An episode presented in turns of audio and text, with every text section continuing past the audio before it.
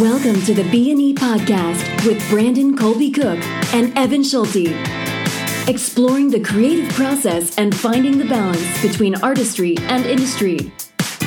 Entirely uncut and unscripted.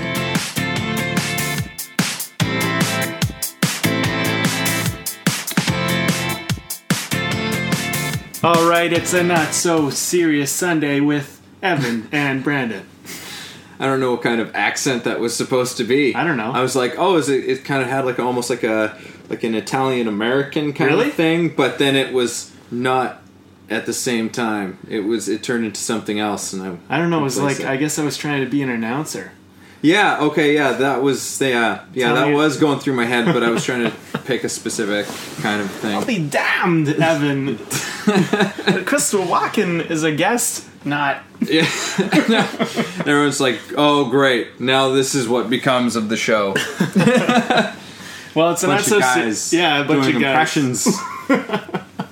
Well, hey, that could be fun. We could do it every now and then. Yeah, it Why could not? be fun. I, d- I don't know if, if that's as big of a strength though for us to carry a whole show on that. I wouldn't do it for the whole show. No, I think that'd be weird. but we should have an impressionist on the show. yeah, we should. That'd be cool because that's definitely an art form. yeah, if you're an impressionist and you're listening to this, give us a call. Let us know Yeah, if you're good. yeah. I was gonna say, if you're a good impressionist. Yeah. Um, yeah. So not so serious. So we uh, we're gonna figure out the topic as we go along today. Yeah. Yeah. Gonna be blowing in the wind, easy breezy. Yeah. So whatever title you read, we didn't figure that out until way later. Yeah.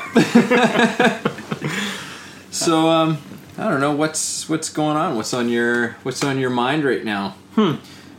Well, you know, I had a um, lots. You know, there's there's always every week is always a, is always interesting. It's um, you know, there's a lot of changes and stuff that have been going on in my life really these days. Um, and uh, one of the big things that I'm finding is, you know, I kind of got to a point.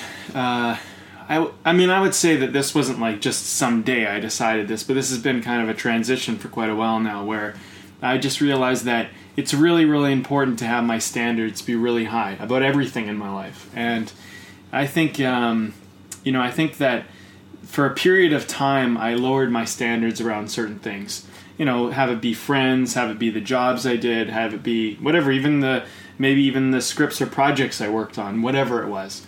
And uh, I just kind of had a heart to heart with myself a little while ago, and I realized that you know I need to really raise the bar. I need to raise the standards, and you know what is my resistance to doing that? And so uh, you know, and I've committed to that. I've committed to doing that, and um, you know, really for a few months, but really especially in these last in these last several weeks, it's been you know it's been a different thing. And I, what I'm finding is as I've raised my standards, certain things have changed because of the way that I'm conducting myself. You know, actually, to be honest, it, you know, I think it was really at my birthday. You know, which was about a month ago. That was Yeah. where things really changed. You know, whatever you, you turn a new year older and you kind of make some decisions about life. Who do you Yeah. want to be?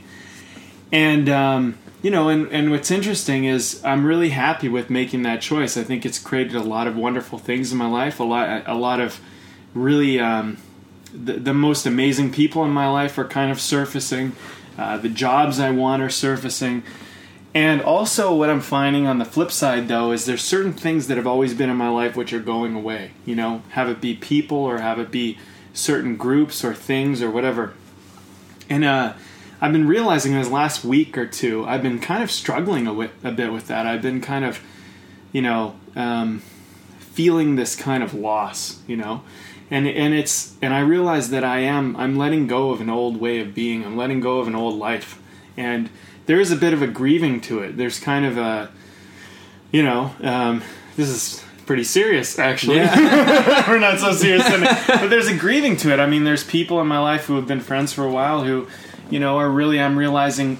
Um, and I had a big talk with a really good friend of mine the other day, um, or yesterday actually, and we were just talking about it. And it's like, yeah, it's like, you know, what's a friend and, and maybe what's a connection, you know? And I started to realize that, you know, this term friends is something that, you know, I I have been throwing around a little bit and I don't really agree with the way I've been throwing it around. And so I've gotten more clear on like what is a friend to me and what is a connection, you know, and, and really discerning between those two types of people because some people are in my life and they're a connection and they're great and you know when they need something from me they call me you know and maybe when i need something from them i call them but the other thing is is if they don't want to build a real friendship if they don't want to build something beyond just being connections then and my standards are the people who I want to spend the most time with and be the closest with. That's what I want. I need to be willing to, you know, kind of um, acknowledge that that is a connection, not necessarily a friendship, and it doesn't necessarily have the potential to be the kind of friend that I want unless they're willing to kind of shift. And the same goes for a project. You know, for example. Um, right now I have a plethora of scripts. I can choose whichever one I want to write. You know, my next jobs are already lined up. And initially, before when this was happening, I was literally just saying yes to every job that they were putting on my plate. Yeah. And now I'm like, no, I want to do this one, or this is the one I want to do, or I don't really want to do that. And it's it's about artistic integrity, you know. It feels really really good, but it's also really scary to say no and like be like, well, this script's going to go to someone else, or I could use the paycheck, or what if this is my next big break? But it's like, what do I want in my life? Yeah. So anyway, you asked. that's what's been going on. No, that's great. Um, I yeah, that's it's it's cool though. Like you know, because it's it's there's not there's not any right or wrong with necessarily with either of those things. You know, to for making your decisions as long as you know you are within your integrity um, with with those choices. And I, I think that it's sometimes you've got to go and you've got to have that experience of it to really to really turn turn that into wisdom you know make it something that you that's beyond just something that you have an understanding of but something that you truly know. Uh, you know where it's it goes from places like okay you know what? This is this is fantastic. I'm gonna jump in. I'm gonna do everything. I'm gonna i'm just gonna throw myself at all of it. Right? And there's there is almost a kind of a, a wisdom about that too to really just dive in. You know maybe it's not not every project is is has you as excited as you know this one or this one but you know d- it doesn't mean that you can't necessarily find something it doesn't mean that it can't be creatively fulfilling or even really surprise you Right. um, in terms of what you can come up with. But you know, until you've actually allowed yourself to have that experience, right? And sometimes, you know, like making making money is not always the worst reason to do something. No. you know, it's it, I think that's something that that's really demonized, and it's like, and it's because it can be abused. You know, but that that goes with with anything. You can abuse it on on the other end of the spectrum, and that has its own prices to pay for it. You know, it's like, oh, okay, you're just going to say no to everything and you're going to scoff at everything. And it's like, well, nobody's going to want to work with you then. And now you're in a bad situation. Yeah. Right. As a, or, but then there's also the people who's like, they'll just, they'll just do anything for, for a buck and the work suffers for it. Yeah. And then you suffer for it creatively and as an artist as well. You just like, you, you don't even, you lose complete sight of what you even began doing it for. So you know, but you know, doing it for some money, like especially it's like you know, if you're if you find yourself in a situation where you're like, oh my god, like I I need to you know make some money, I need to pay some rent, you know, because uh, there's I, I was I think it was Tony Robbins or something who said something like um, you know money money doesn't solve your problems but it does help you sleep at night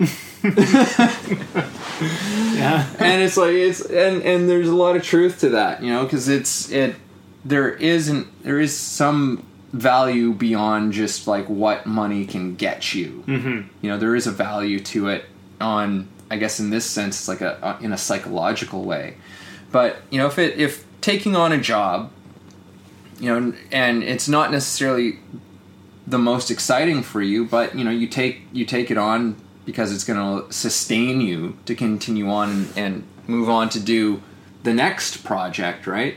You know that's there's nothing necessarily that's wrong with that. And again i, I don't know sometimes you do you these things come along you and suddenly they really surprise you you're like oh i didn't think that this was going to be that much fun or i didn't think i was going to discover something like this in a story like this.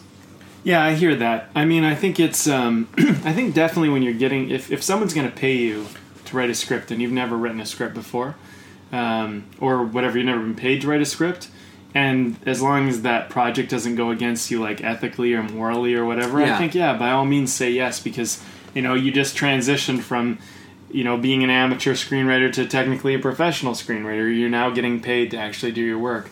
I think um, you know I've kind of crossed that bridge, you know, Yeah. and uh, so now I'm kind of in a place where it's a little bit more like, okay, well, you know, and I wouldn't say that I've said I wouldn't say that I've said yes to anything that I didn't agree with. I wouldn't say that I did stuff that I was like, oh, I wish I never did that. Yeah. But um, but also I think now I'm just at a point where it's like, okay, well, what do I really want to do? And I I think um, you know, for a while I I was editing demo reels. You know, I was doing that back in the day when I was kind of doing my editing thing and you know, I was editing these acting demo reels and stuff, and I thought, oh, this will be good. You know, I'll make some money and you know whatever.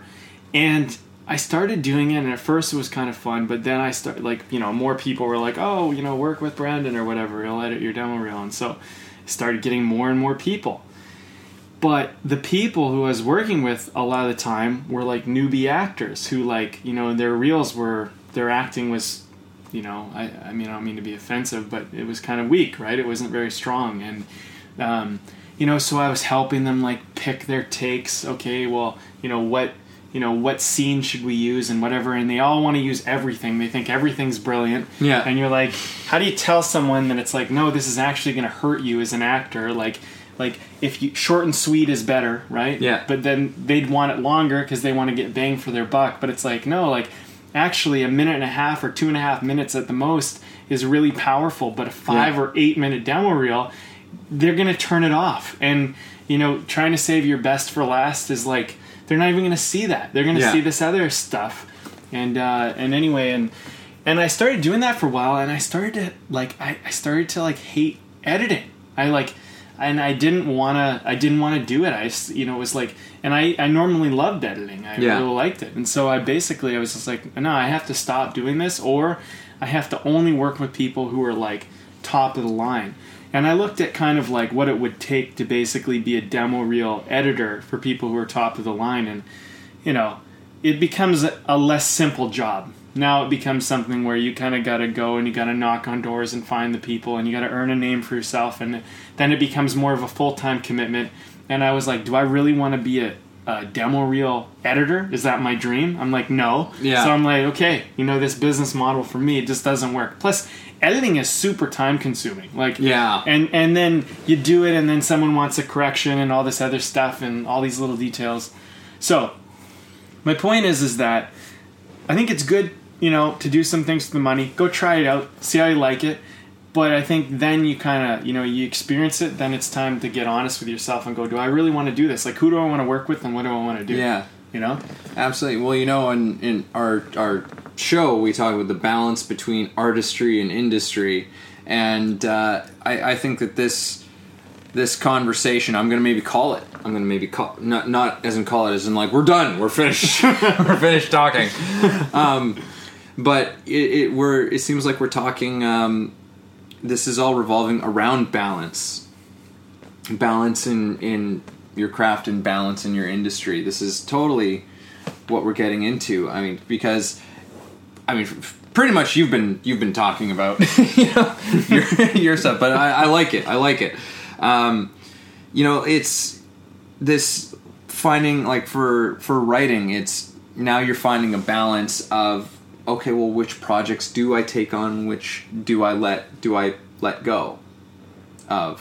Which things in my life do I I hold on to right now? Like like friends and relationships, you know, and which ones do I accept as being just a different form? You know, nothing against these people personally, kind of thing. It's just you know it's a different type of a relationship right Yeah. and also yeah and, and with this with the editing as well that you know you had dived into this for a while and then you really looked at what it was going to be and the balance between you know what am i doing here versus what do i actually want to do and stuff so maybe this is maybe this is we're talking about balance today. Well, we might be. I, you we know, might be. I'm not going to limit it. We can go anywhere. You know, But- the way that I've been thinking about it, which I, I don't know, maybe balance relates to it, but I've been thinking a lot about the, you know, the the caterpillar, the cocoon, and the butterfly. You know, the transition from caterpillar to cocoon to butterfly, and you know the the the caterpillar is on the ground, you know, and it's it's moving along in the dirt, and it has, um, you know, it can only move so quickly, and it's limited to always kind of dealing with the surface that it's on, and kind of that's the only way it can really get around. And then in the cocoon stage, you're almost stuck. There's no movement. You're like in this little shell, this trap, or it's in this trap, and it's dark and it's alone. And then eventually it becomes a butterfly, and it it cracks out of that, and now it can fly, and now its dimensions of the world have changed. And so I kind of think of it like that. I mean, when you're starting out, you know, as an actor or a writer or filmmaker or whatever, or anything really, you're kind of in the caterpillar stage. You know, you kind of have to crawl around in the dirt and figure it out and kind of get where you need to go.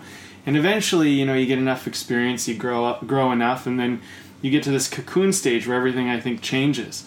And you kind of want to just go right to the butterfly stage, but I don't think you can. I think you have to go through this cocoon stage where Yeah. you you transform. You know, you change, um, and it's a little bit about you know. I think you get in your own bubble and you kind of you know shut out the world for a little bit, and you know have a heart to heart with yourself, and then uh, you know you either you either give up or you you know you strengthen your wings against this um, shell you've created and you and you and you move. But you can never really go back to being the caterpillar. Yeah. like once you've gone into the cocoon there's no going back. It's like you know and so i think what happens is people get into the cocoon stage and it's dark and they're alone and they're like well i think i'll give up. But i think when you come out of that there's no the choices you made when you started are not going to be the same choices you would make now yeah. you know, like, I mean, I don't know, just name any actor who's a big star, right? Like, when they first started, they probably would have done most anything that would have come their way. yeah.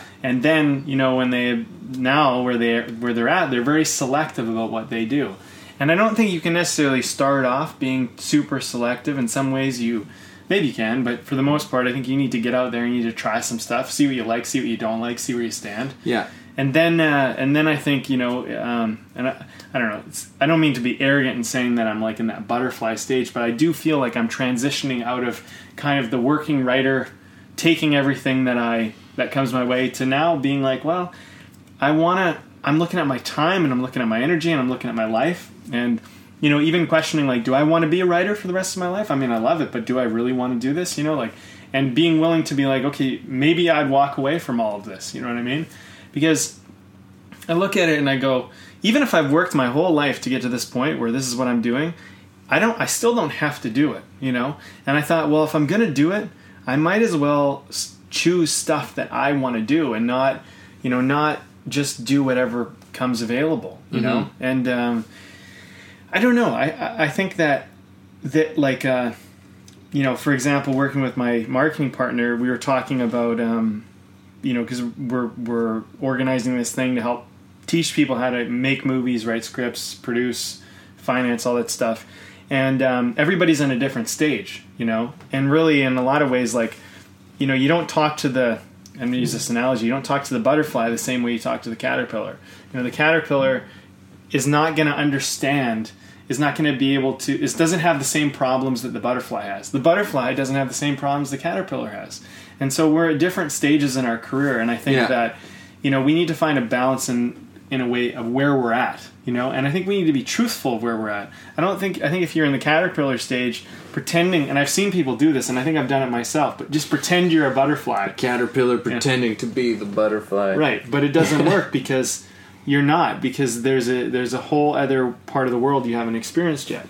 You know, um, for example, you know I know I know some really like high end writers who are way way above me and like they're they're they're getting paid way more than I'm getting paid working on way bigger projects, and I know other writers who have written some great scripts but they've never been paid for anything they've done Yeah. But once you've like been in like an actual script meeting like you've actually dealt with like contracts and, and kind of interacted with the business things change, things evolve for you. You know what I mean? But until you've experienced that, it's all kind of just hearsay. Right. You know what I mean? So that's kind of what I'm pointing out. So I think there is a balance within it, but I also think we're in different places. So if I was going to add something to this, and I know it's premature in this conversation, but it was like the stages of where we where we are as artists. Yeah. Yeah. Yeah, no, and but you know, throwing yourself into the experience of something and not being afraid of, you know, we talk about, you know, oh, I want to make, I want to make the right decisions. You know, uh, that that was actually something that that uh, I was thinking about. I've been thinking about the last couple of days. Is this whole this whole thing of of making making decisions, you know, and making making a call on something and you know sometimes our indecisiveness on things. And i was thinking and probably just out of like my own moments of indecisiveness where i'm just like why is this necessary? You know like is it like i can try and validate this to myself. It's like oh well you know i want to make sure i've really taken the time to consider and weigh and blah blah blah blah blah. And okay yeah i suppose so but there's something to be said for just making a decision. Hmm. And the thought had struck me that it's like well what does what difference is it going to make anyhow? You know, What- like what in terms of make? yeah. Yeah. like as long as you've made as long as you make a decision, right on it. Like how much like like one's going to lead you this way, one's going to lead you that way. You don't really know what the outcome is going to necessarily be. So are we putting too much importance on something like that? So to to apply it to what you're saying, it's like you know you just sort of throw it you you go through this experience of really just throwing yourself into it and saying like okay yeah I'll, I'll just say yes. I'll just take it on. I'll just explore that see what it's like and then go it's like oh okay all right I've done that. Now I'm just gonna dial it over here. Mm-hmm. Right? But until you've gone there you don't know. Until you've actually had that experience of it right? So sometimes I don't know there's something to be said for just diving in and then you can correct the course as opposed to saying it's like okay well no i want to make sure i only do the right projects Well, this is what Yeah, I'm saying. I mean, you're, it's the stage you're at. I mean, you know, let's just use this analogy. The caterpillar um, doesn't have the experience yet, so for them, saying yes to everything is probably a good move in the beginning. You know, find out. But the butterfly, you know, take it from that place, has has lived some life, has experienced some things, has, has figured out what it's like to be spread too thin, has maybe worked on a project they didn't want to work on. You know what I mean? Yeah. And so your decision point is a little bit different. I mean, you're you know decisions get better as you get more experience and as you do more of them. You know, Yeah. when you're first making decisions, you don't know what you're doing. So I agree with you in the sense that when you're starting out and you don't know up from down or right from left or whatever, just go somewhere and see what Yeah. happens. You know what I mean? But as you get more experience, there's more refinement in your decisions. I mean, you know, for me, for example, like, you know, I, I, one thing I notice, and this happens almost, like, say, 99% of the time, and I, and I can literally say 99% of the time because out of 100 writers that I'll work with, 99 of them will pretty much do this. And they almost all do it, where they go and they and they go to write their first draft, and they re-edit it as they go. Yeah. And almost you know and they do this right? And the thing is is they always hit writer's block and they always get stuck. And they're and they're always like at first they're really excited and then all of a sudden they run to this problem point. point and you know for me um, like I, I, I look at it and I go, okay, well, don't edit while you while you create. Just create or edit. It's one or the other. So I'm never making that decision anymore. Like now, I'm making more refined decisions. I'm going, okay, when I create right now, you know, do I need to think more about the outline? Do I need to think more about the characters? Do I need to think more about you know different elements? Right. So it's a more refined decision. Mm-hmm. And I think the thing is, is it depends what experience level you are. You know, and I, you know, those actors out there, the writers out there, directors out there. You know, for example, the newbie director might be going, oh, like you know, I'm going to do this shot and I want to do this shot and I want to do this shot. And they've never made a film before. And you're going to run into the first thing you're going to run into is like, okay, well, you're going to run out of your budget because, you know, you only have so much time and so much resources before Yeah. you can do that. So you're going to have to experience actually making a film before you want to talk about how to do all the best shots. You know, like for those shots to be done, these really extravagant shots, there's other things that need to be taken care of. So a more experienced filmmaker um, isn't, you know, they're they're looking at okay, well, there's certain things that need to be in place before I'm going to make that decision. Whereas someone who's new might just be like, what you need to do right now is you don't need to figure out your shots so much. You need to go and just make a film. You need to experience what making a film is like. Then we can start in our next talk about what kind of shots you'll use. You know what I mean? Because now you've actually interacted with the world a little bit. Because making a movie in your mind, it's always perfect. Oh yeah.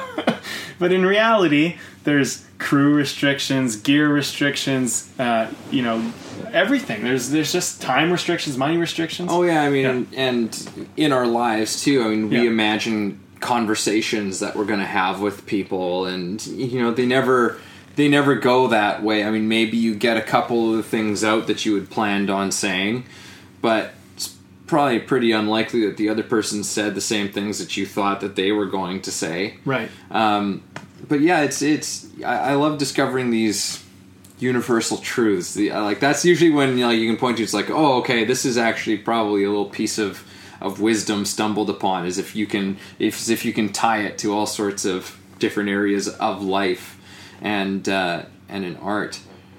Well, I think it all comes down. Yeah, yeah. I think it all comes down to like having certain principles in your life, you know, and and understanding and living by certain principles. Because I think when we begin anything, we don't necessarily have a lot of principles about the thing other than what we take in from our own life, right? But for example, you know, people who understand, um, people who really like understand, say, uh, you know, power and or or even education, which you know are along the same lines, is it's not so much about what you say; it's about what you ask. That's in a sense that becomes a principle. You know, it becomes a principle is like ask and listen way more than you ever talk. You know, um, so like in a way, the people with the power right now are the people on the other side of this podcast. We don't have the power so much because we're the ones talking. They're the ones listening. They get to decide at any point to turn off this podcast or listen to another or, you know, whatever. And they get to decide if they're going to tell their friends to listen to it or if they're not. They have all the power because they're listening. So this becomes a principle of power, you know? Mm-hmm. Power is listening. So then once you know that, your decisions about what you do from a place of power become different.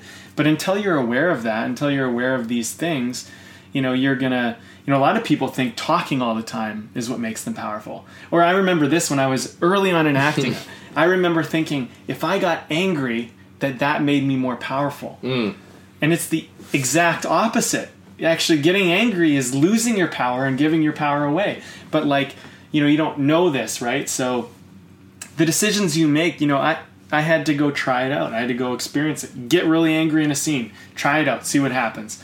You know, as opposed to going, well, I heard that power is never get angry, but like in then what? You just now you've just cleaved yourself. You got to, you know, some of the stuff you got to try. You got to do it wrong in a way to like learn. Yeah, You yeah, or at least go into and, and discover that it's not nearly as as simple as you thought it was. Like to take this for example, it's like it's not that getting angry can't or isn't a powerful thing to happen, but I mean, if it's if it just becomes the goal unto itself, well, then it's probably not very.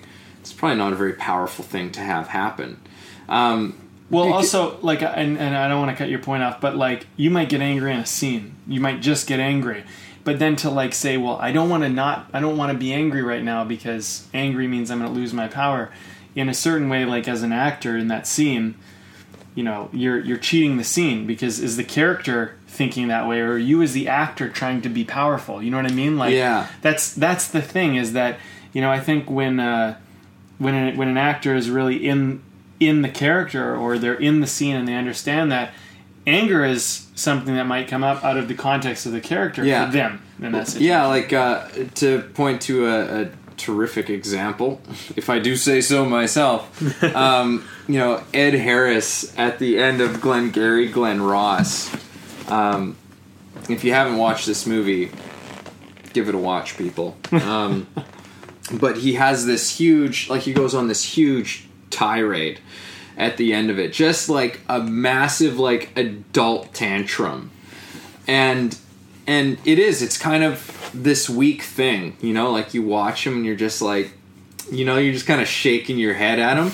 But it was perfect. It was absolutely perfect because you know that was in some ways what the role calls for. That's kind of who this guy is. You know, Yeah, not all characters are powerful. Yeah, exactly. Some are weak. Like look at the Godfather. Look at his brother. Right. Yeah, you know, and that's this is this is a little bit of a detour here. But, you know, I I do I remember learning this stuff of like, oh, well, you know, you you want to be powerful all the time. You want to be powerful. It's like, well, not all characters are powerful. Some of them are weak. You know, some of them and it doesn't mean that you know, you you play a weak person, but but I don't know, there's like to to say I, I- found that it was a limiting thing. You know, you're making choices out of, I don't know, like uh, some concept of what being a, a powerful and a strong actor is. And sometimes I think being a powerful and a strong actor is is doing exactly what the character requires. You know, and sometimes that means making yourself look like or making yourself uh, a victim. You know that that can be you know it's not necessarily the most awesome thing to watch. As Well, it long as- can- it can be, though. it can be uh, and and especially if there's some sort of an arc to it where you see a you know a change where that occurs because you know I will agree on a certain uh, on a in terms of compelling in storytelling, a compelling character in storytelling, it is difficult to watch someone who's just a victim the whole time. You do, you I do, agree. you do want that. like that's super uninteresting. Um, but that doesn't mean that that person doesn't fall into despair at some point in time. Um, you know, like in to to reference when I'm further into this, like in in training day because this was something that that I remember a teacher openly like ridiculing and praising the like the two main performances in it, which was Denzel Washington and Ethan Hawke. And basically, you know, it was like, well, Denzel is like powerful start to finish. It doesn't like he's he's in a point of strength, like even when he's you know about to be gunned down, mm-hmm. kind of thing. It's like, yeah, okay, all right, and then and then Ethan Hawke being completely ridiculed. He's like, "Oh, he was such a he was such a weak character. He was so like he wasn't active and blah blah." blah," Which I don't think that's actually true at all. I think he was extraordinarily active. I actually really enjoyed Ethan Hawke's performance in that for that very reason of he did what he was supposed to do. Like in in terms of like how he interpreted this character or what I mean, I do think there are certain requirements. You know, when you read a script as an actor, mm-hmm. you know, there are certain things that you know. I feel like a lot of it, it's like you know what, that's there's going to be something that that happens for you. You've got to have your own sort of take on it. But there are usually a few things that if you've done this a few times, you're going to pick up on a couple things about who this person is uh, that that you've got you've got to kind of grab onto. You know, I think that's important that you grab onto a few of these things, and you know, I think Ethan Hawke grabbed onto the dilemma of that character. I think he understood that so acutely, and he and he played it like he saw it as being important to to doing the role of Hoyt, or I think it was Hoyt Yeah, I think so. um, you know, where it was just like you know he's he's a guy who who has wanted to be in this position. He's wanted to basically be like like what was it? It wasn't DEA, but he was like the drug squad. He wanted to be on the drug squad. yeah, they were like a tap team that Yeah. that took down the big people and Yeah, like he wanted to move up. He didn't want to be a beat cop anymore. Like he wanted to be like a big shot, going after the big dogs kind of thing. And at the same time, and then he's confronted with basically the devil, yeah, right? Who has something that he wants, but at the same time, his way of doing it goes completely against everything that he believes. And so he's caught in this thing where he doesn't know what to do, mm-hmm. right? And it's and it would it's super compelling. He was never like he's always trying to figure out what he should do, and we see so much until eventually, you know, he you know he grabs onto a, a choice and he goes for it. But if Yeah. he would if he had played that role as in like like hey I'm gonna be like I'm just gonna be like some sort of a I don't know like I'm gonna be like a strong in a strong position all the time. His character isn't in a strong position all the time, and if he didn't acknowledge that, it would have been a disservice to the story as a whole. Right. Well, you know, his he had a moral ethical dilemma because, and that's what makes uh, that's often what makes a lead hero weak because your morals and your ethics, in a lot of ways, um, you know, like uh, people who are antagonistic characters, like and also anti-heroes, they have less scruples. Like they're they're they're willing to do things that most people aren't really willing to do. I mean, you know, and I think that's why anti-heroes are kind of exciting because most of us really would never really be them. It, in Yeah. a way, an anti-hero, like I mean, it, anti-hero is really interesting because they're they're in a way kind of removed from us, and we almost fascinate about the idea of like, what would it be like to do that? But we never really would. You know what I mean? Like, Yeah. and the thing is, is that when it really came down to it, I mean, if it came down to killing another human being, you know, you might think when you watch a movie, oh yeah, just kill him, like end it. But if you were really in that situation, you know, you probably wouldn't. Which, in a way, from a PowerPoint, makes you weaker, you know. And so, like Hoyt's character was positioned that way, and then, uh, you know, um, uh, what's his name? Denzel's character. Um, he also there's another dilemma. There's a bunch of dilemmas in that movie. Oh, yeah. Uh, another thing is he was giving him what's it's a dilemma called Hobson's choice, which is basically, um, from what I understand, Hobson used to be this guy who had a bunch of horses, and people needed horses, whatever, wherever he was, and he would put the worst horses first, and people would come to get the horse, and he'd say, and people would be, "This is a terrible horse," and he'd be like, "Take it or leave it." So you're in a dilemma because you're like, I need a horse, but this horse isn't worth what you're charging. But he'd be take it or leave it, and if you didn't, you wouldn't get a horse. So he could, and it basically it's a dilemma that's kind of used. And so you know, um, Hoyt's in this situation where it's like, well, take it or leave it.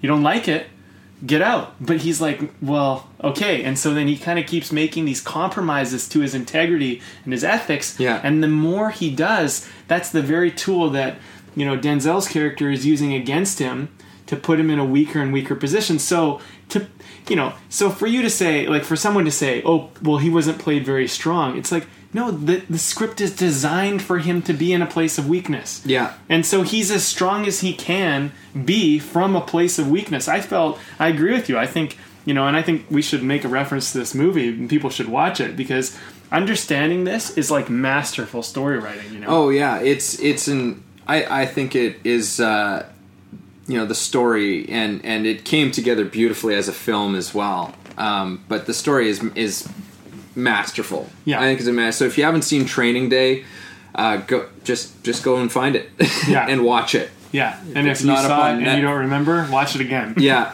It's I in fact talking about it I'm like oh man yeah I got to go and watch Training Day again because it is it's it's so compelling it is it was so well crafted the story just moves at such an incredible pace um it's yeah and it's so well well thought out it's beautiful and and I and played so well by both Denzel Washington and Ethan Hawke both of them right. So, so we were we started this conversation. We are talking a bit about balance. We are talking a bit about position. You know where you are in your in your stage or whatever what stage you're at. Um, we can look at this movie. I think it's a good reference point. Let's look at it. Training Day. You take both these characters and they're different stages in their life. You know, they're, they're at different stages in their career, different positions. Um, they're not going to be making the same kinds of decisions. I mean, if you look at Denzel's character, he's had a lot of experience. Like, and I actually, like, if you look at his character, if you try to empathize with this character, because I've really tried to break down this script, his character really does believe that this is a corrupt world that they're in, and the only way to really take down these criminals, to really do anything, is to kind of join the corruption in a way. Yeah. Whereas Ethan Hawke has has kind of been on the very surface level of law enforcement. You know, he's been the beat cop, he's been whatever, maybe the detective, but he's only really seen he hasn't seen that corruption. And so he's being welcomed into this world where, you know, the good guys are friends with the criminals because that's kind of how things work in that world, you Yeah. know, according to the way it's going, right? And so when he tries to say no, I don't know if you remember this, but he tries to say no to the money. Everybody gets really nervous because now he's he's kind of trying to stay pure, but they're all tainted, and they need him to be tainted for uh, them to feel safe with him. You know what I mean? Because not everybody knows what's going on. You know what I mean? But anyway, it's it's the point is is that you know I think like for example, you might say start in the film industry. And, and I hate to say this, but it's it's something that you have to face to some degree if you want to keep moving up, because there is corruption that goes on. I'm not saying everybody's corrupt, Yeah. But there is corruption. There are people who, you know, produce not because they necessarily want to make a great film, but because you know they they want a certain lifestyle or they just want to connect with women or whatever. There's there's things that Yeah. are kind of not going on that are okay, you know, not okay. And so you think, well, when I when I do it, I'm going to be I'm not going to ever compromise myself. I'm not going to do whatever. Um, but you know you're gonna you you know you move up the reins uh, of this you're gonna end up in situations where your your integrity is gonna be challenged you know? And uh, what if you show up at a party where you know the the group that you're hanging out with and these are all the hot shot people that you've been socializing with or whatever and you know they're all doing some type of really hard drug and they're like you know come and join in with us and you know you don't want to. And it's kind of weird because you're like you're you're you're outside right? Yeah. there's even if they're doing it maybe you're against even people doing it. You know what i mean? Like um, you know everybody's at different stages in their life but the thing is is you're going to be as you move forward you're going to be confronted with certain experiences and they and you got to try to find your line. So i think sometimes my, my point is is that i think when we enter into a lot of stuff we have a very idealistic view of how it'll be. And then when you start to see it you start to realize like it's not as as innocent or as idealistic as you had thought you know? Yeah. and there's things that happen or, or or the way things go. Like for example being in an audition room and they're casting uh, you know a female character for a role. And you know they're they're just talking about what's the hottest one. They they don't really care about who who had the most skill. The, the first thing they're concerned about is who's the most attractive. And like in a way you look at that and you go well that might challenge your integrity because you go well isn't it the best person for the role? And then you see something like that and it kind of can jade you because then you go well okay well maybe it isn't the best person for the role. And so you're once you have that experience my point is your perspective changes and your decisions change with that experience. And you're not going to necessarily stop that from happening but once you know it exists and you've experienced it in reality you start to go okay well that's out there. It's a part of my awareness now. Whereas like when you started you know you might have i mean i used to believe when i started acting i know i'm going on a rant here but i used to believe that the best actor would be the most successful. And i've i will i personally do not believe that anymore. I do not believe the best actor will be the most successful. I think that actors hit a point where they're all pretty ex- you know you're pretty exceptional but to even get to that opportunity where you can be in that place where you get the opportunity to show your exceptionalism if that's even a word um, I like it. yeah Sounds good. there's uh you know there's a there's a, there's something that you must go through the gauntlet in so to speak of the whole acting process you know to even get to this spot so right. anyway so Which brings us back to the caterpillar. yes The cocoon and the butterfly. right so you know you might uh, you might experience um, you, you know i think and I, let's just take this from I'll, I'll say my acting experience. I think it's good to give personal experiences right? So people who are out there especially young people who are just beginning is when i started i had a, i was very innocent. I had a very like naive view of the industry.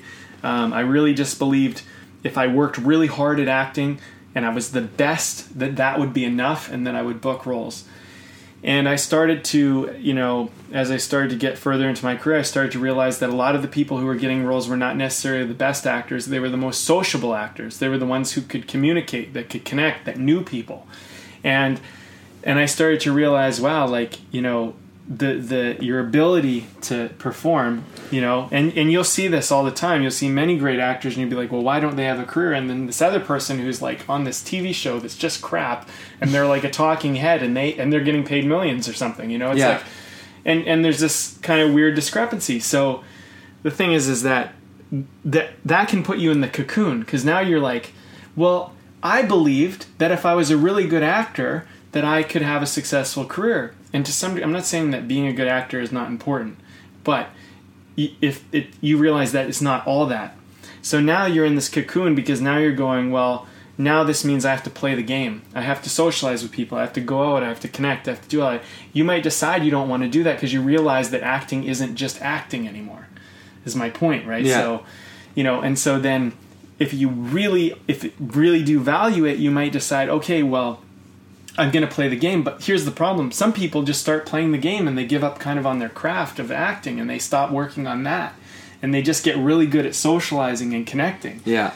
And so, you know, and that can get you a certain amount of success. But I think what ends up happening is that gets you some short term success, but the long term success is really the really good actors. So it kind of goes back to the thing you initially believed, but it's both. Yeah. So It's balance. yeah, it's balance. Yeah, no, to like, cause I, yeah, I know, like, but uh, this is gonna make us sound super old or something, but yeah, it's like it, it was one of those things. It's still pretty much the same, but like those connections and stuff, and and today to a large degree, a lot of like, especially for actors, it's you know, it's like what's their what's their Twitter or their Instagram following, or you know, that sort of thing plays a huge, It's huge part in Yeah. it. It's really big now um, because like for and like it's a business thing it's just a straight it's a pure business thing like there's no denying that where it's like well this person already has you know thousands tens of thousands of followers so they've like that's that's a built-in audience well, it's usually and it's usually Already. in the tens of thousands or hundreds of thousands or millions that Yeah. you want, right? Because the just a few thousand doesn't really make so much No, of a no. difference. But Yeah. but yeah, and uh, you know, um, I know this. There's one actor or actress or whatever who was getting a lot of roles for a little while, and simply because she had a really big Twitter following, and you know her her acting was quite mediocre. You know, quite mediocre. And um, but yeah, she had a big following, and so you know, and that's and that's the thing. So then you have these other actors that are competing against her, right? And and these other actresses are not getting the role, even though they're substantially they've worked so much harder on their craft. But the thing is, is like you know, it's not that she hasn't earned it because in a way she's played the game properly, you Yeah. know, so she's earned it in that respect. But it's it can disillusion people in a way because well yeah i mean it's like and and you've you know that's somebody who's thrown themselves into into that side of of what they do and gone and had that experience of things and and then still ultimately you have to decide whether that's something you want to continue you want to continue doing or not Well, I think when you start playing the social game, you know, the more you play it, the more you're bound to it. And if your career is defined by it, the more you're bound to it. I mean, you know, take uh I mean, take any I don't know, let's just pick one like Paris Hilton or something or Kardashian or whatever, Kim Kardashian, right? Yeah. They have to play the social game. If they don't, they're nothing. You know, they they don't necessarily have maybe people like them enough now where they can say, okay, well they have a personality, but the thing is is that if that social game isn't played, they'll just disappear. They'll be gone, you know? And um, the the people that I, I think like when you look at like someone who I really respect is like Matt Damon, for example. You know, Right. because he's a super successful actor, does a lot of really great films. He doesn't play the social game. He really relies on, you know, the types of stories he's a part of and and the, and the roles that he does and all that stuff. Um, you know, and so same with like your, your favorite actor Daniel Day Lewis, right? He doesn't play the game at all. You know what I mean? Yeah. And so they they have they have a different demand on them, which is they need to continue to pick great roles in great stories and whatever. That's their demand. Yeah. Right? Oh, I mean, and and that's how they've they've in some ways found found their balance within what they do. You know, uh, I think uh, I remember a, a big thing that um, Larry Silverberg told us was he's like, only you know what's good enough for you. Mm-hmm. He said, and and he was talking very much based on like the industry. You know, whether like whether that's you know we we focus a lot on on film here, but he was even talking in in theater you know like where you know oftentimes as actors you say oh well it's the it's the holy grail of everything is theater and it has it has way more integrity than the film industry that's not actually always the case you know it's like within anything you're you'll find within any industry at all. It doesn't have to be artistic. You're, you'll find people who are doing it at, at a high level of integrity and people who are doing it at a very low level. Um, but you know he he was he was trying what he was trying to tell us was that you know you're going to be you know no matter what it is people are telling you that you're doing it wrong or people who um, you know just based on your process on how you're you need to do the work that you need to do. Basically that's what he was saying. It's like you need to do the work that you need to do for you. Mm-hmm. right? Because no one else is going to hold you accountable to that. No one's going to hold you as at high a level as you are. At least that's the way it should be. Mm-hmm. basically it's like you know a, a director's got so many other jobs to do. You know there's so people they have other jobs to do. You're the one who's solely focused on your job. Mm-hmm. and no one's going to have the big expectation as as high an expectation. They'll say oh yeah that that was fine. That was great. Do what you did. There. Right? And so that's why you're saying it's like only you know what's good enough for you. Mm-hmm. only you're the one who you're the one who is the, you're the person. There we go. Jeez how what what's in this beer? Um, the best stuff. but you're the one who has to be okay with yourself at the end of all of it.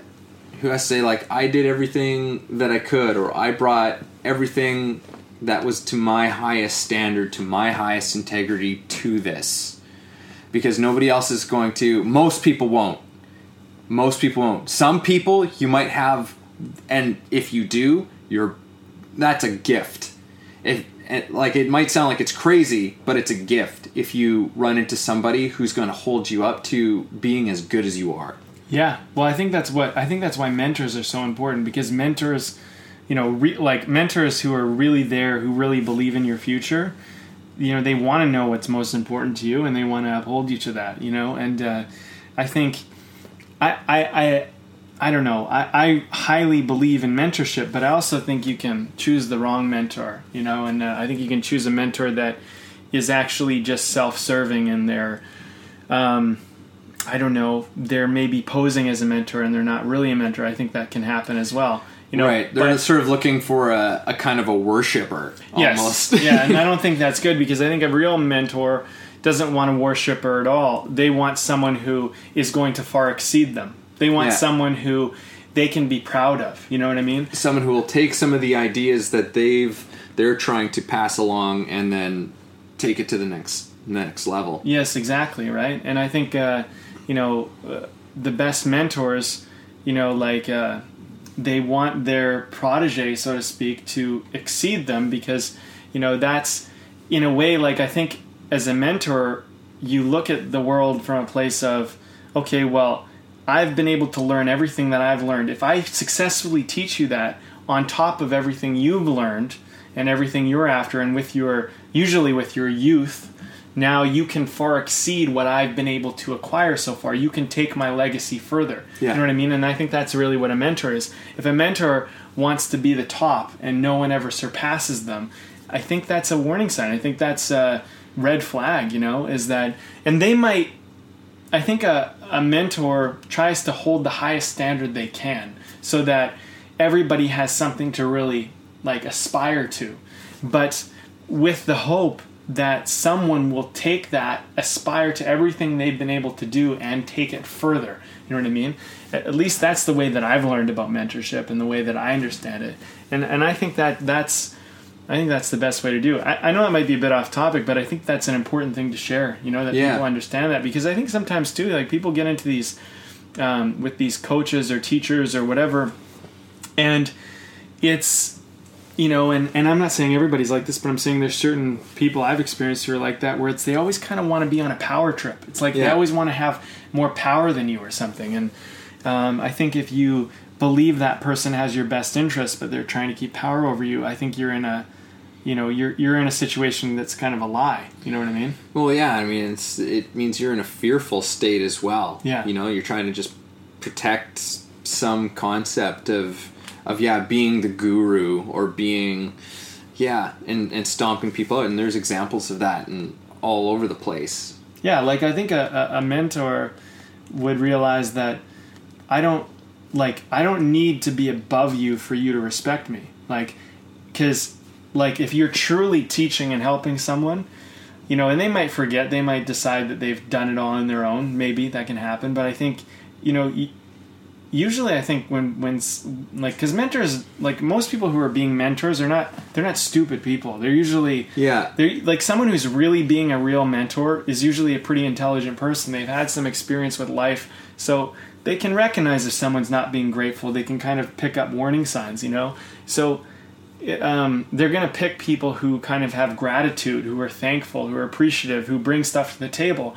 But at the same time, I think you know I, I imagine one day teaching you know people how to write a screenplay and one day someone getting up there and whether they thank me or not when they get their award but knowing that i was a part of helping them get there to me brings me a lot of joy you know what i mean and i think about the mentors that i have now in this this the select group of there's I have a few of them now i, I really feel like they're people who like are pushing me beyond my comfort zones. You know, Yeah. they're pushing me beyond, you know, where I like they'll say things like, "Well, why can't you be the guy that's teaching everyone in Hollywood how to write scripts?" You know, why would you ever think that small? You know what I mean? Yeah. Like and that's the thing and then you start going, "Oh yeah, like and and when someone's pushing you to do that and, and helping expand your mind and it's it's not whether it happens or not but they're encouraging you to go beyond anything that you know and i think that's a really cool thing especially because i think i have my own specific vision right which might be a little bit different than theirs and that's the thing is that it's not that i'm that i would be better than them it's just that i would achieve my vision and they're trying to achieve their vision and if you break it right down they're very different they seem very similar on the Yeah. surface you know And I mean, I think it's a it's an important thing. We we try to I think deny it a lot. It's some sort of idea of being I think some weird idea of being immortal or whatever of like and I think that's where this whole thing of being the best is and always being the best. The thing is is that you can you you can never win at that. Like pretty much we're all born to be surpassed at some point in time. yeah You know, like we, but we're going to surpass the people who were before us. You know, at least that's the goal. You know, hopefully we surpass the generation that preceded us, and then the next generation is going to surpass us. I mean, that's how society moves forward. That's how we've evolved as as a world. You know, that's why we have you know the internet. you know, that's why we we build upon the things that were that were laid out for us, and then we and then we take it beyond. We take it beyond. We take it beyond. Right, but somebody's always going to do it. So you might as well accept that that, that somebody's going to do it. yeah Stop trying to protect some sort of uh, I don't know f- this this idea of you know like there is some like I'm not saying like of a legacy. I mean you can still leave a legacy, but I don't know. I think it's way better if you leave a legacy that was for you know the betterment of everybody as opposed Yeah. to your own your own thing. You know, like when you're dead, who cares anyhow? You're not going to care. yeah at least you know we don't know but but i mean uh, the, i think the thing is is not not to aim to be the best but to aim to be to be great to to, to aspire to greatness you know to be exceptional at something. Um, and i think that uh, you know i I think like you know I don't know like look at uh look at hockey right? For example like you know there were some really great players right? But now the game has evolved. There's been you know there's so much more. They've broken down the game so much more you know arguably the players are getting better than they've ever been. So a player today who's rather average could have been potentially a top player back then you know what I mean Yeah.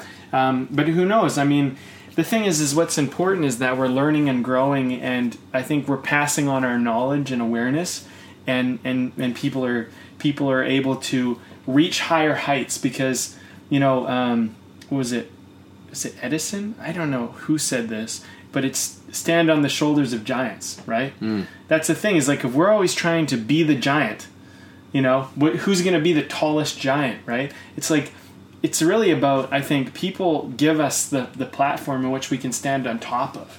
You know, um, for example, um, whoever invented the computer, right? Everything now has been stood on top of that. You know what I mean? So someone created the base, and now we're all we're all doing things that are much more advanced. But Yeah. we needed that first thing to occur. You know? and far beyond what the original in like vision was for it. And Yeah. I'm sure I mean we can probably easily figure out who invented the first personal computer. but um which seems like that should be common knowledge. Um but yeah, it's it's it, I'm sure it's gone far beyond what what was even envisioned at that point in time. Someone like we're constantly just astounded by what somebody does with an already existing industry or an already existing medium and does something that nobody's ever seen with it before. And that's that's the whole idea. You know, it doesn't matter. They didn't have to be the in one the one to have come up with it in the first place Yeah. to be to be of note because then somebody's going to stand on their shoulders and build upon what they've done and build upon what they've done we just continue to inspire and everybody continues to grow Mm-hmm. and i think that's i mean that's greater than any and then holding on to any singular accomplishment could ever achieve Yeah, totally. So, I guess let's bring this back into uh, how it relates to art and integrity and, and all that. So, I, I think that, you know, I, I think we talked about kind of these stages that you move through, right?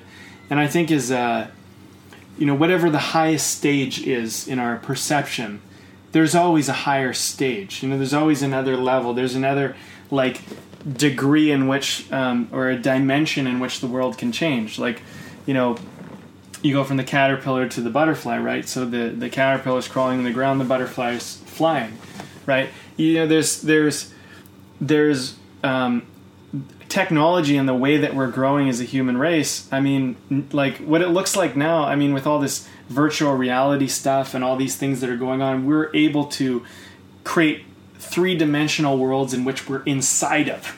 yeah You know what I mean? That was a dimension that at one point in time was inconceivable, was arguably considered po- impossible. You know, we're we're having we're flying into space, we're doing things outside of our planet now, which were at one point not even not even conceived, let alone Yeah. you know, once someone even thought about what if we could go up there, like you know, right? So so we're constantly building on top of each other. So I think as artists, we need to understand that you know it's we all kind of we all have to have a humble beginning. We all begin as caterpillars to some degree. We all have to learn, and I think that it's not about I think it's not about being the best, but it's about you know getting to the top and then seeing if you can push into another dimension beyond the top. You know, and Yeah. looking into like what's possible beyond that. Well, I, I was actually earlier on. I was going to say, I'm like the thing is that like when you bring in like you know what we are as human as human beings,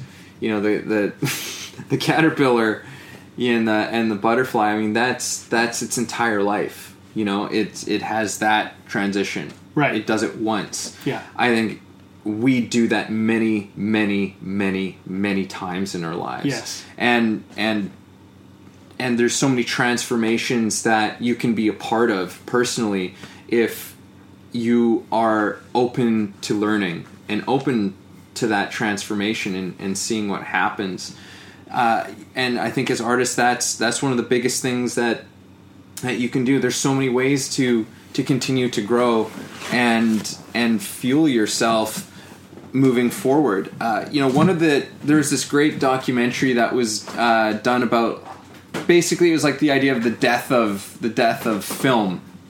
Um, like actual film stock in making movies. And uh, and the movement towards digital and pretty much almost all all films today for the most part are shot digitally now um, for a plethora of reasons yeah. and I remember uh, Danny Boyle talking about it, and uh, you know Danny Boyle's in, has made a lot of really incredible films. Has been a, in fact, I would say he's been a, an innovative and groundbreaking filmmaker in a lot of ways, and he's in, he's you know he's no spring chicken. he's one he's one white haired dude Yeah. and I remember him in this documentary saying because he basically he was a person who's like I'm already on like he was jumping into doing digital filmmaking before it was the the status quo thing to do.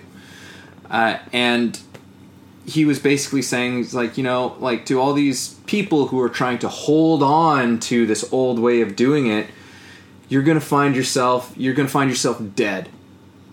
He's like you know you grow.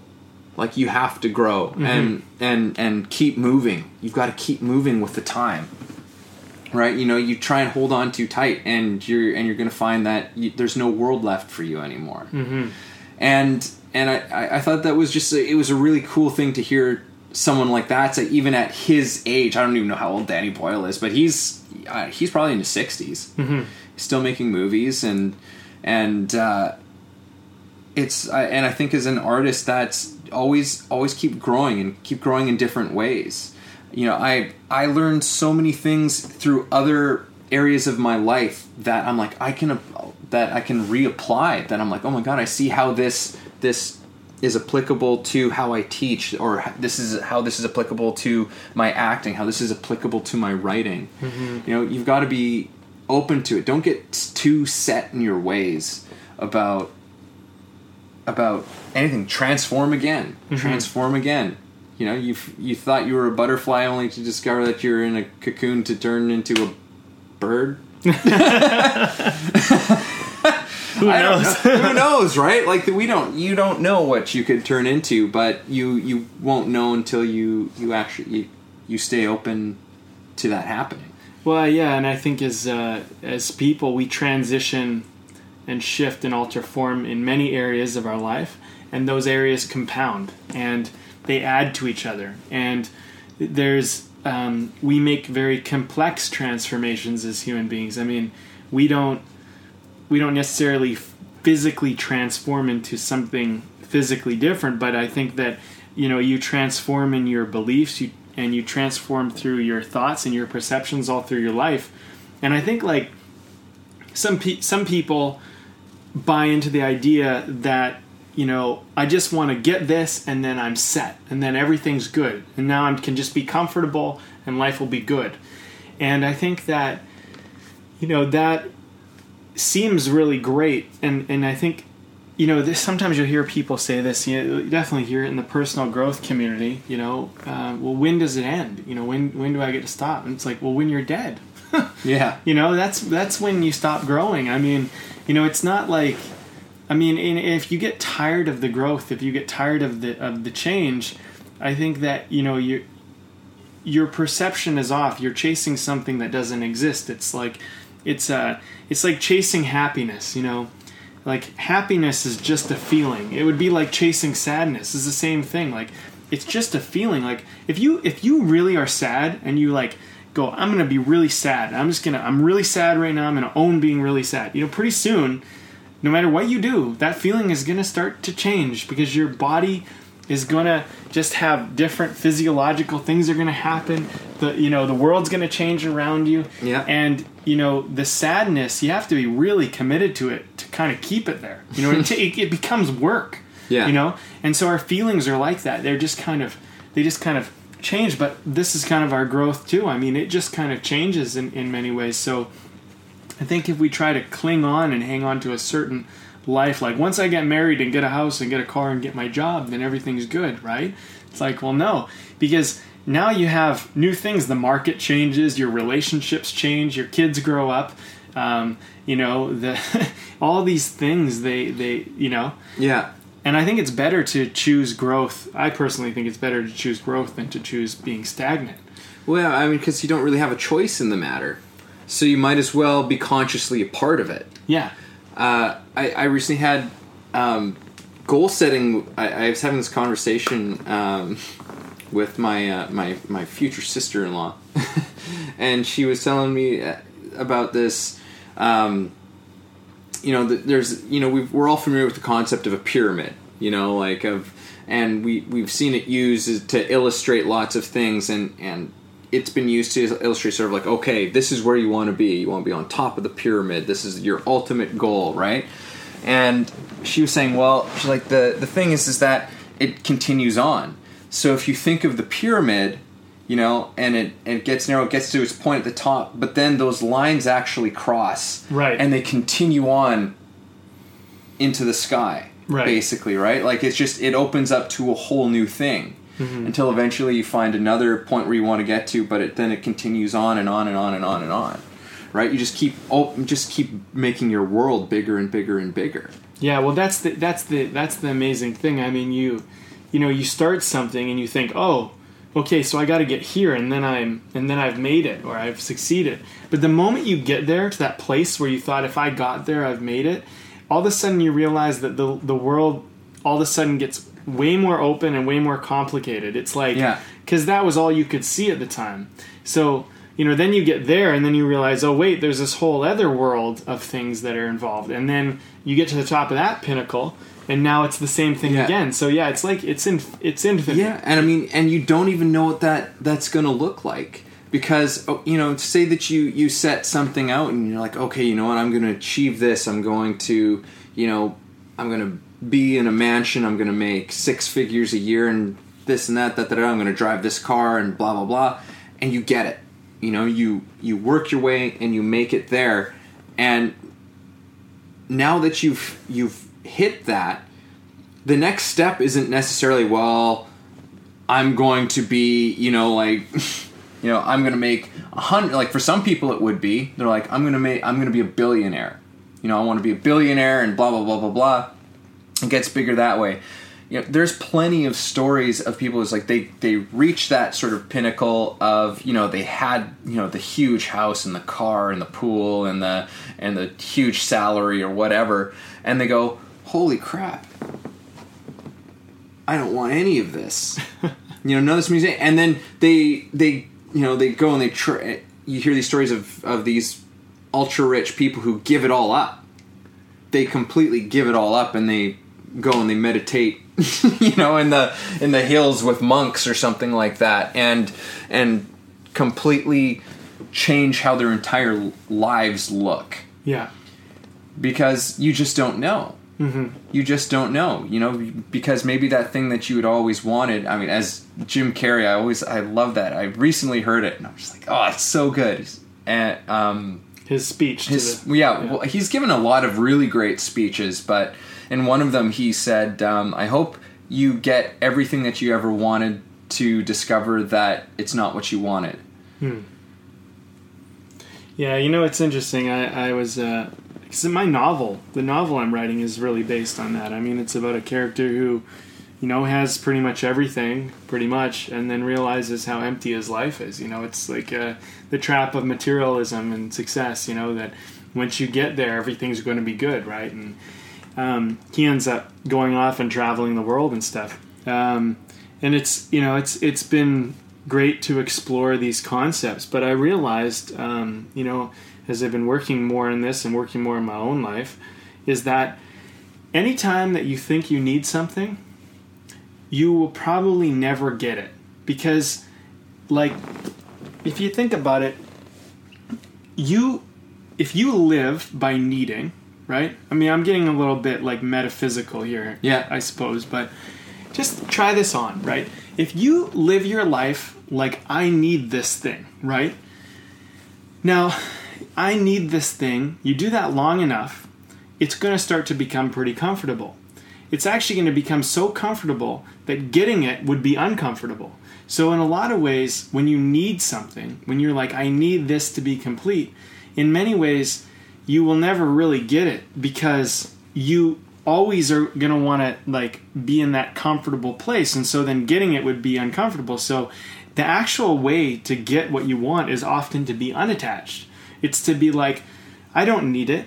I mean i would prefer it. I'd like it but i don't need it. It you know? And i think like uh you know i look at like wh- when i stopped especially when i stopped like caring whether i was getting a screenplay to, to write or not i had more screenplays than i could do you Yeah. know it was like and that's the weird thing is like when you don't need it you're you you're I, I i believe this is just my belief i don't i don't have any scientific proof although there's people who talk about this but i actually believe that i'm putting out a frequency to the world that's saying i would like this world. I don't need it. I feel totally complete as i am. I'm totally fine. But then the, the thing is is that because i don't need it if I get it, it doesn't make me uncomfortable because I don't need it because I'm already okay, whether I have it or not. But if I need it, if I need it to be complete, and I've done this before, and I've I've pursued things forever, and I never get them because I'm like I feel like I needed it so much. But then it's like the moment you go, like people will see this in the dating world. It's like I wasn't looking for anybody, and all of a sudden they showed up. Yeah. Why do you think that happened? Because you're putting out a frequency to the world, and and people are picking up your frequency. They're putting it, you know, they're picking up this energy. If you're going, I'm without, I need this thing to be complete. You're putting out a frequency that you're without. Yeah. And and what you're doing in a way is you're repelling that thing. You're actually maintaining this belief of need because Right. that becomes your existence. Of scarcity. So attachment is like this really messed up thing because in a way, the more you need it or the more you have, and you need it to have it, the more you're bound by it, the more you're Yeah. limited to it. Well, you know, I I think I I really like what you've just dove us into here. Um, but this, yeah, like if there is something wrong when, like, there's something that just kind of, yeah, like you just go like, yeah, there's something wrong with that. But we conduct our lives like that so often. It's like I have to have this to be okay. To be okay, like that's crazy, right? To like it's something else. I have to have this thing out there to be okay but it's an endless pursuit. And I mean, you're talking about detachment, and not to just you know weird people out, but I mean, this is this is one of those things that you know I, I know in like Buddhism and stuff they talk about detachment. Detachment's a huge part of of of those teachings, and you know it's like I'm not saying that you know be a part of of a religion or not. I'm not a Buddhist myself, but or anything like that. But it's like there's there's this there's a wisdom to that. You know, it's like this. It's like be detached. Don't be attached to things because you know. And Fight Club, you know, it's like that's a modern day Yeah. story about attachment Yeah, totally. to things. That, and, you, and you said the quote uh, in a, another podcast we had, but uh, I'll say it again: is the things you own end up owning you. Mm. And it's you know it's so true. I mean, you know, um, Or the things that you don't own. yes, that you want to own, you know, and they just consume your life. And it's just like, it's this constant seeking for these things outside of yourself to be happy. Mm-hmm. And I don't know, I maybe I'm wrong, but I, I think that most people, when they hear that, are going to go, there's something wrong with that. Mm-hmm. That should that should rub you the wrong way yeah, to be like like do you depend on getting stuff out there to be happy to be okay with yourself to be okay with your life that should bother you if you think that way. Yeah, you know like it's because it's it's really we what we talk about that's not what what this is about. We talk so much about what it is that you do. What do you do in the world? What are you giving to the world? Mm-hmm. i mean that's and and as artists like that's that's so important for us mm-hmm. it's so important for us if we're looking about what what our art will get us all the time there that's such a hard battle for so many reasons for so many reasons that's such a hard battle like in in in artistic industry yeah. It's uh, you know, I mean, that's the that's the thing. I mean, your your decisions, and we you know started talking about this. Your deci- decisions will be greatly swayed and affected if you need the if you need people to like you, if you need to be appreciated by the crowd, if you need to be famous, you know, if if you need to be famous, I mean, you're you can be manipulated by that fame that you need. You know, like. Um, and people are you know i mean and it's it's unfortunate um, because i think that you know i think that like when you look at the people who who we really aspire to they i think we aspire to them not not because they have it necessarily but because like and i i think people think they want to be in that position. They think i think they they you know we project ourselves and we go well i would if i was there everything would be great. If i was just them or if i was in their position or if i could just find a way to do that and the thing is is that you know y- you probably wouldn't even know what to do. Like the complexity of their life is is in in a way that you have no experience in, and all of a sudden to throw you into that, and Yeah. I think it it starts it starts like right now today. It starts with your integrity right now about who you want to define yourself with, like as, and and like your experiences right now are where you're going to train you to be ready for whatever position you want to step into. I mean, here's a good example. I mean, leadership, for example. A lot of people believe that leadership, I mean, they think, oh well, the leader, you know, they get all the recognition, they get, you know, they get all the acclaim when they when when there's an award given out, the leader holds it up. You know, the rest of everyone they thank everyone else, but the leader holds it up. So I think a lot of people want to be the leader you know, and like just take acting. They want to be the lead, right?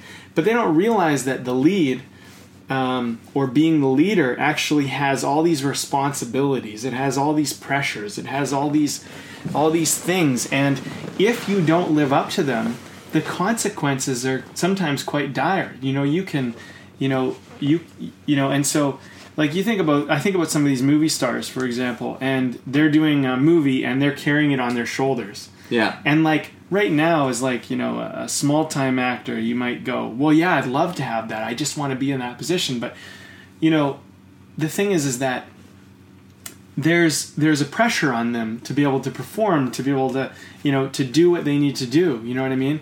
And they've done enough training so that under the pressure under the time you know constraints under the things that they're dealing with the the dramas on set all this other stuff Yeah. they can handle it because they've worked their craft enough and they've been they've managed to be around the right people enough and some people get to that spot and they and they implode you Yeah. know they they can't handle it Yeah, no, it is uh, like sometimes. Yeah, you just you have no idea. You have no idea the kind of pre- and you see. I think actually a lot. Like there's a lot of cases. I won't name any names, but you know, you look at some of these sort of what we you would call a train wreck. You know, of you know a young up and comer who just completely implodes. You know, and there's like that's not for no reason. That's No. not for no reason.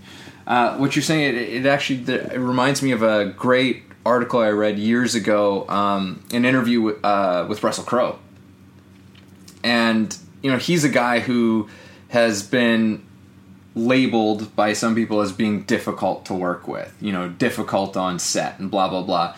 And he was talking a little bit about that, and the way he described it was actually a lot in the ways is what you're saying. He's like, listen, he's like, I have to be on this stuff. You know, if I see something that's going on, you know, they're trying like someone's trying to do this to them to the film, someone's trying to do this to the film, and like it's it's against what I think this whole thing's about. I'm going to say something about it. It's like because this is a 60 70 million dollar train and I'm driving that train. Yeah. Right? Like and and i was like oh. Like i didn't think about it that way you know? It's like he he he was talking about that responsibility and that pressure. And you know i don't know anything about what russell crowe is is like on set. You know i admire his work greatly as an actor mm-hmm. you know and and a lot of his films.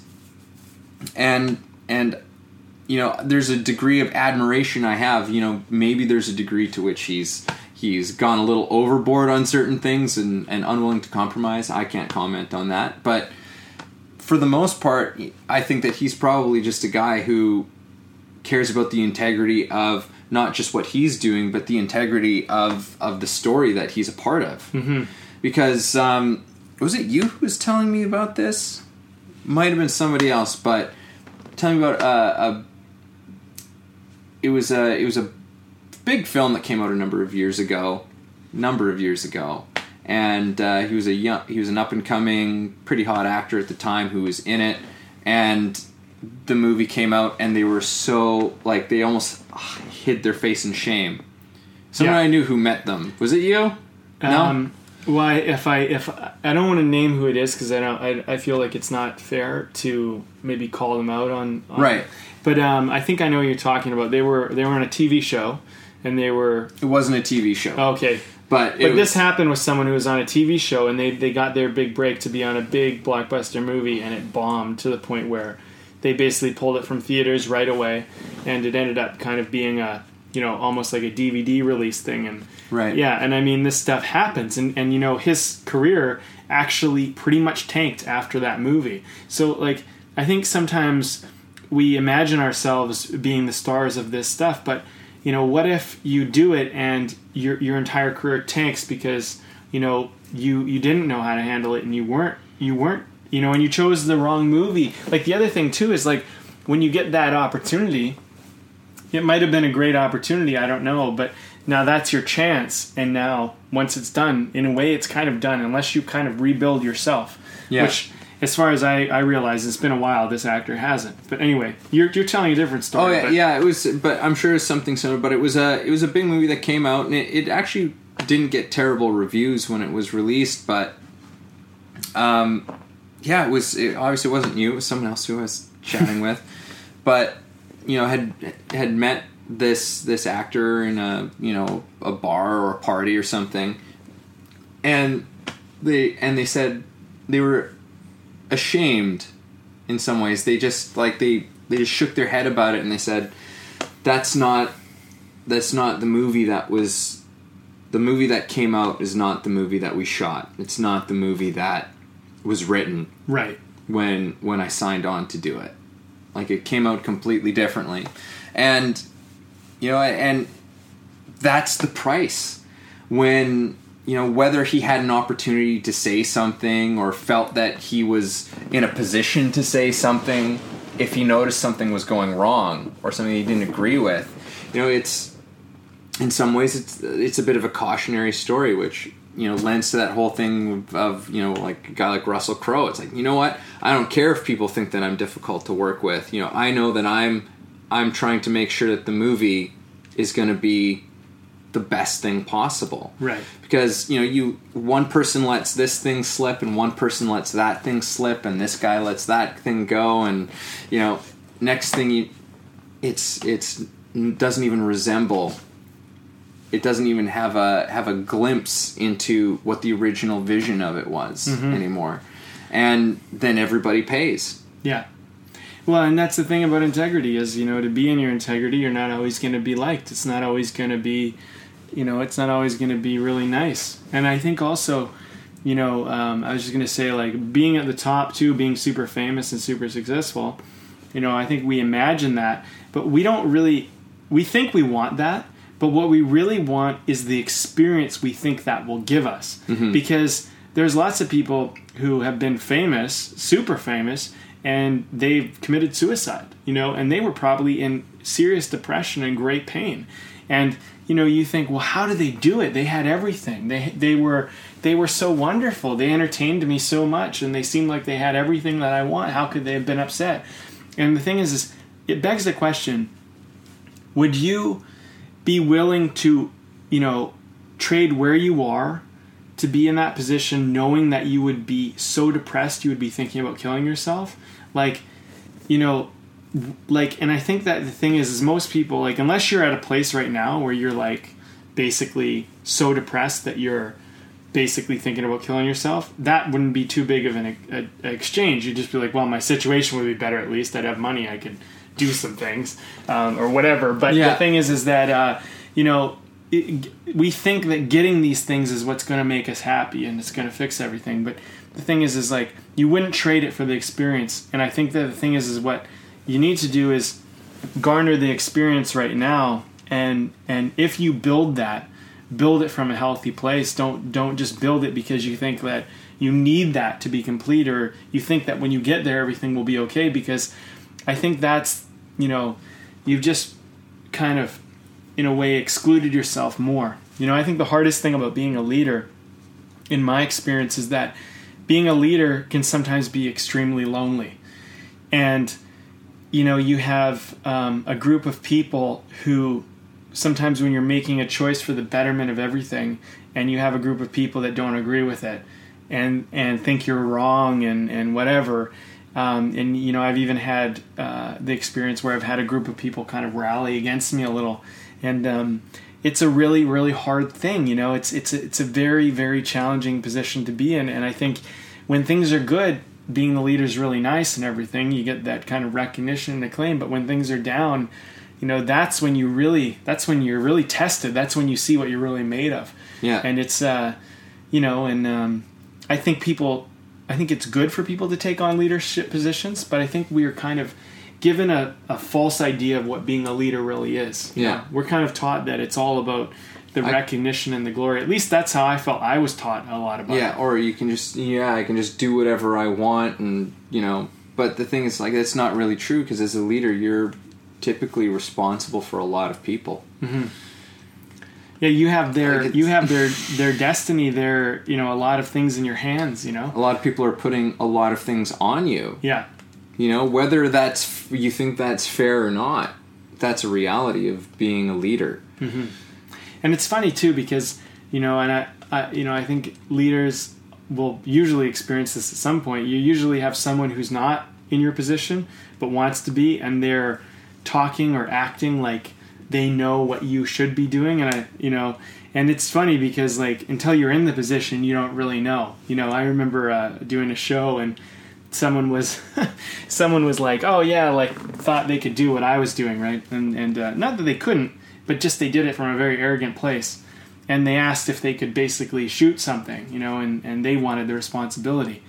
And i'll tell you man it was like they got a real i think slap in the face with reality and the whole crew did too and they you know this person like basically kind of got exposed as like you know they weren't really a good leader you know because everyone was calling and being like god this person like they're like they're you know they're abusing us they're like yelling at us they're like demanding shit. And it's like they don't like this person didn't realize that a lot of these people were doing the work because they were enrolled they really believed and they were being treated well and they were being considered. And all of a sudden this person i think they looked at it this is my projection. I assume. I don't know for sure. Yeah. it seemed like what they were doing was looking at it from a place of uh, like oh well i'm the leader so everyone just needs to do what i tell them. But people don't really just i mean people will do what they're told because i think in our culture we're kind of taught to follow the rules. Yeah. but people don't really do it like happily. But if if people do stuff because they believe in what they're doing it doesn't really matter. Like if they know it's for the betterment and you say hey this is what i'd like you to do but they know it's good and they see their purpose in it and their value in it they're going to do it and they're probably going to be like they feel real good about it.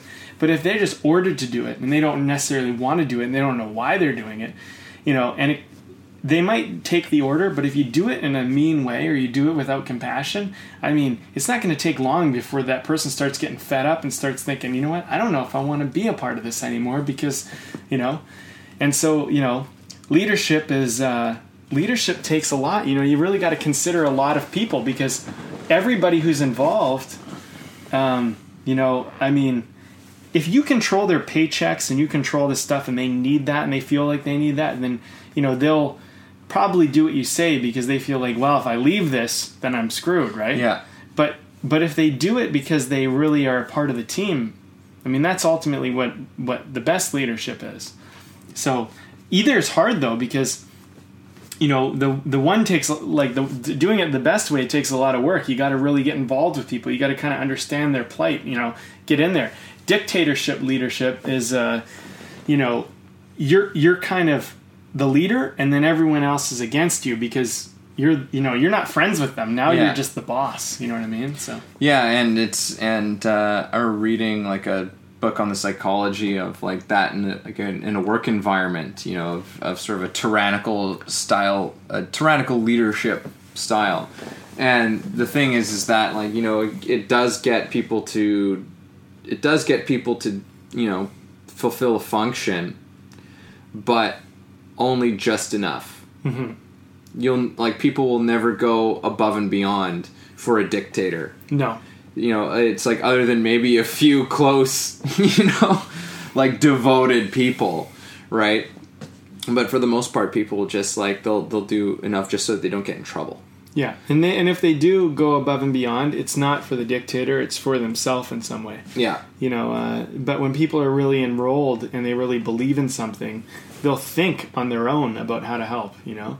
And uh, also not everybody is not everybody is the right fit. I mean, that's the other part of a leadership position is that sometimes you got to let people go because some people are not a good fit for what you're trying to build. Yeah. And that's, uh, you know, if you're trying to, I mean, if you fire people or let them go without compassion, you know, I find that really hard to do personally. I, I, I uh, just like you're fired, get lost, you know, you're done. Like I, that's not, you know, I, I don't, I find it very difficult to do that. So when, when, if I've ever let anyone go, I try to look at it from a place of like, okay, well, this is what, this is what I'm looking for. What do you, you know, or, or what are you looking for? This is what I'm looking for.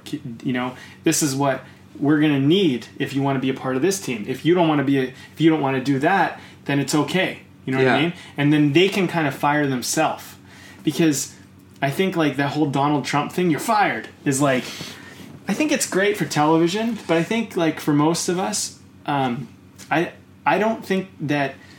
I mean, I, I know that you definitely don't want to be fired like that, you know, and so leadership. I don't know. Like I think it's funny because it's uh, it's it's uh, it, it, there's more to it than than than meets the eye, you know, more than we're told, you know. Like a transformer. I guess.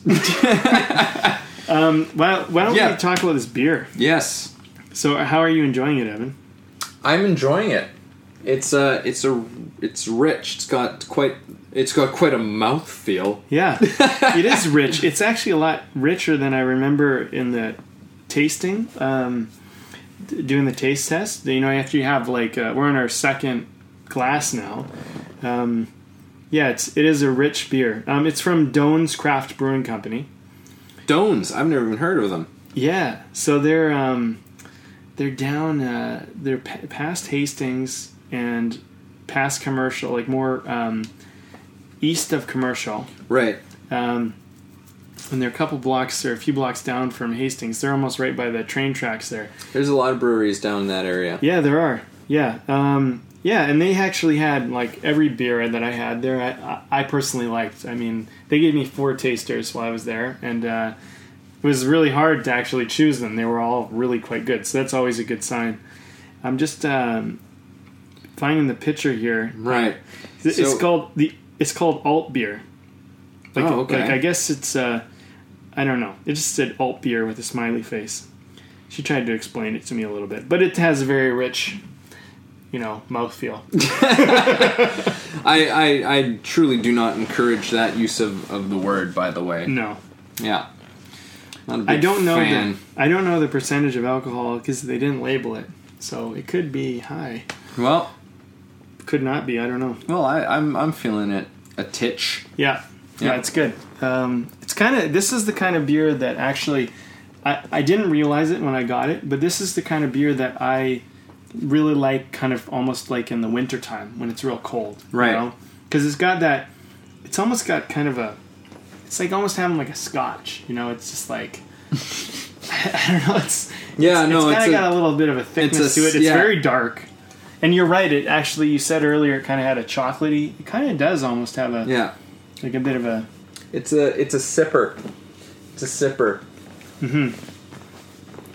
Well. Anyway, so that's the beer. That's the beer. Um, Doan's. Doan's. Yeah. Sweet. How's that spelled?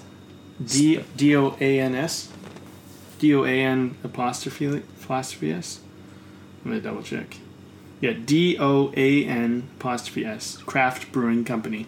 Cool. Yeah, Excellent. they're on Powell Street and Pandora Street. Powell and Pandora. 1830 Powell Street, Vancouver, BC. Boom. There. Beautiful. You got the address.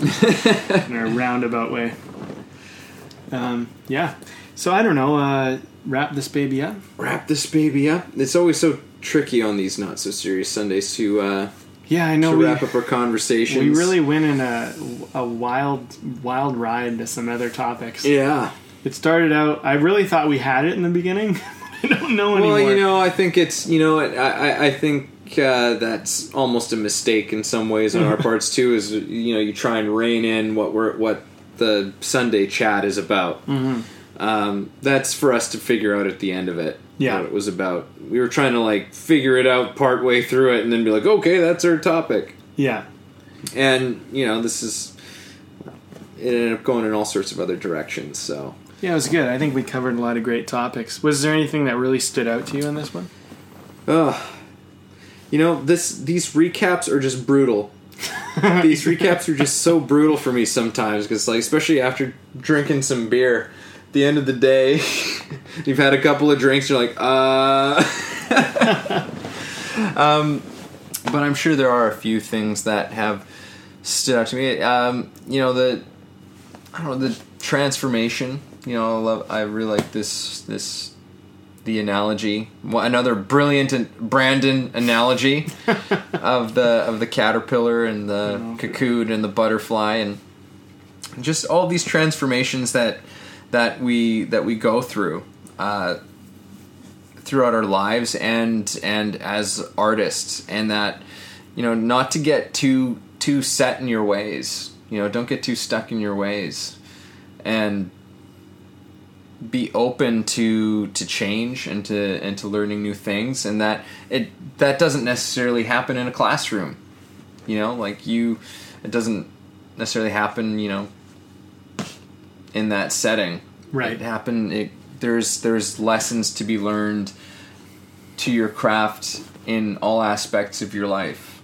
you know in fact i would argue that you will probably learn more that way and uh, to be open to that and and to be a person who is looking to you know just kick off the next generation to to keep the movement going forward see where you can do do better than the people that were before you. Not as some sort of egotistical sense of being the best but to uh, about building upon. Building upon what's been laid down before us.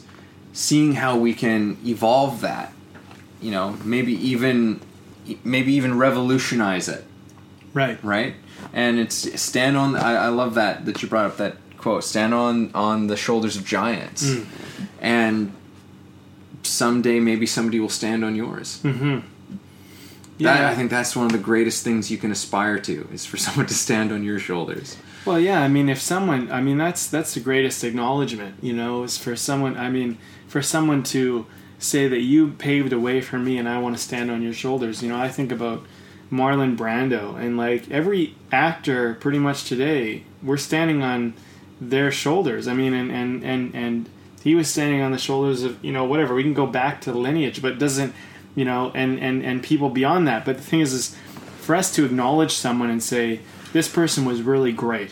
You know, it's not just to be like them, but it's to use what they offered us, and then I think explore beyond that. You know. Um, I think we talked about a few really interesting topics. I mean, one thing we, we kind of briefly discussed was we were talking about power and weakness, and um, I we didn't really get to venture into that topic too much, but I was thinking about how like there is a bit of a power in acknowledging your weakness. You know, we were talking about training day, and we were talking about the dilemma that the character Hoyt was in, and he was powerful within the weak position he was put in. You know, well, because Um, i think there was an honesty yeah. And so I think that this comes back to that initial analogy where I was talking about the caterpillar and the butterfly. I mean, I think we all want to be the butterfly. We all want to be with the beautiful wings flying around and everybody look at us and we're so wonderful and the world is open to us and we can do anything. But I think sometimes we have to acknowledge where we're at, you know, and um, sometimes you're the caterpillar and that's okay. Sometimes you got the training wheels on or whatever. Um, and I think you need to acknowledge where you're at and then work from that, you know. Um, the little kid who has the training wheels on, who's riding the bike, is going to make different decisions with that bike as opposed to the person that's, you know, got the full suspension downhill bike and is going down the mountain. They're Yeah. going to be making different decisions. They're they have a different experience level, you know, and I think that it's kind of just about going and acknowledging like okay well how much life have i experienced you know and and then you you talked about making decisions earlier and i think that it's not it's it's not that we we don't actually this is just and I, i'm just kind of recapping some of the Yeah. points but we it's not that we have we have every decision open to us but every decision doesn't make sense to us it's really just a select few decisions that make sense to us and i believe they're based on the position we're in in our life yeah so you know, make a decision based on the position you're in. Do the best you can, but make a decision. Don't don't fall into indecision. You know, but uh, the decision of uh, an actor, for example, who's been in the industry for 15 or 20 years, is going to be different than someone who it's their first day. You know, um, you have a different set of decisions, but make make a strong decision. Go with something from wherever you're at. You'll get some life experience, and I think the only way for us to transition from the caterpillar to the butterfly is for us to make decisions and get life experience. And then, you know, you just get refined and you get better and you get better, and the world opens up to you in a new way, you know? And then you do it all over again. Exactly. And you do it, and I like what you pointed out. That was my, my final point is that you said um, we make this transition many times over, not just once in our lifetime. And I think that's a really important point to leave people with that it's something that we do over and over and over again in, in a magnitude of different areas. And it's, uh, you know, and if there's an area in your life that's really important to you, maybe there's a transition beyond the butterfly that none of us even know about, we've never even experienced, and maybe you can find that. I think that'd be a good thing to leave people with. Yeah. kind of poetic. Cool. that was really great. Yeah. I love these not so serious Sundays, which was pretty serious. I know it got really serious. It's but that I don't know. It's not serious for us because we we don't know what we're going to talk about Yeah. Because we're not serious. but then we get serious. so- Yeah. Anyway. Adios. That was our show for today. Thanks a lot for listening and being a part of this. If you enjoyed our conversation, please subscribe and share with your friends and family, or you can learn more and message us at www.thebndpodcast.com. Oh, and make sure to leave a comment and rate us on iTunes. That will really help us out a lot. It definitely will. Thanks.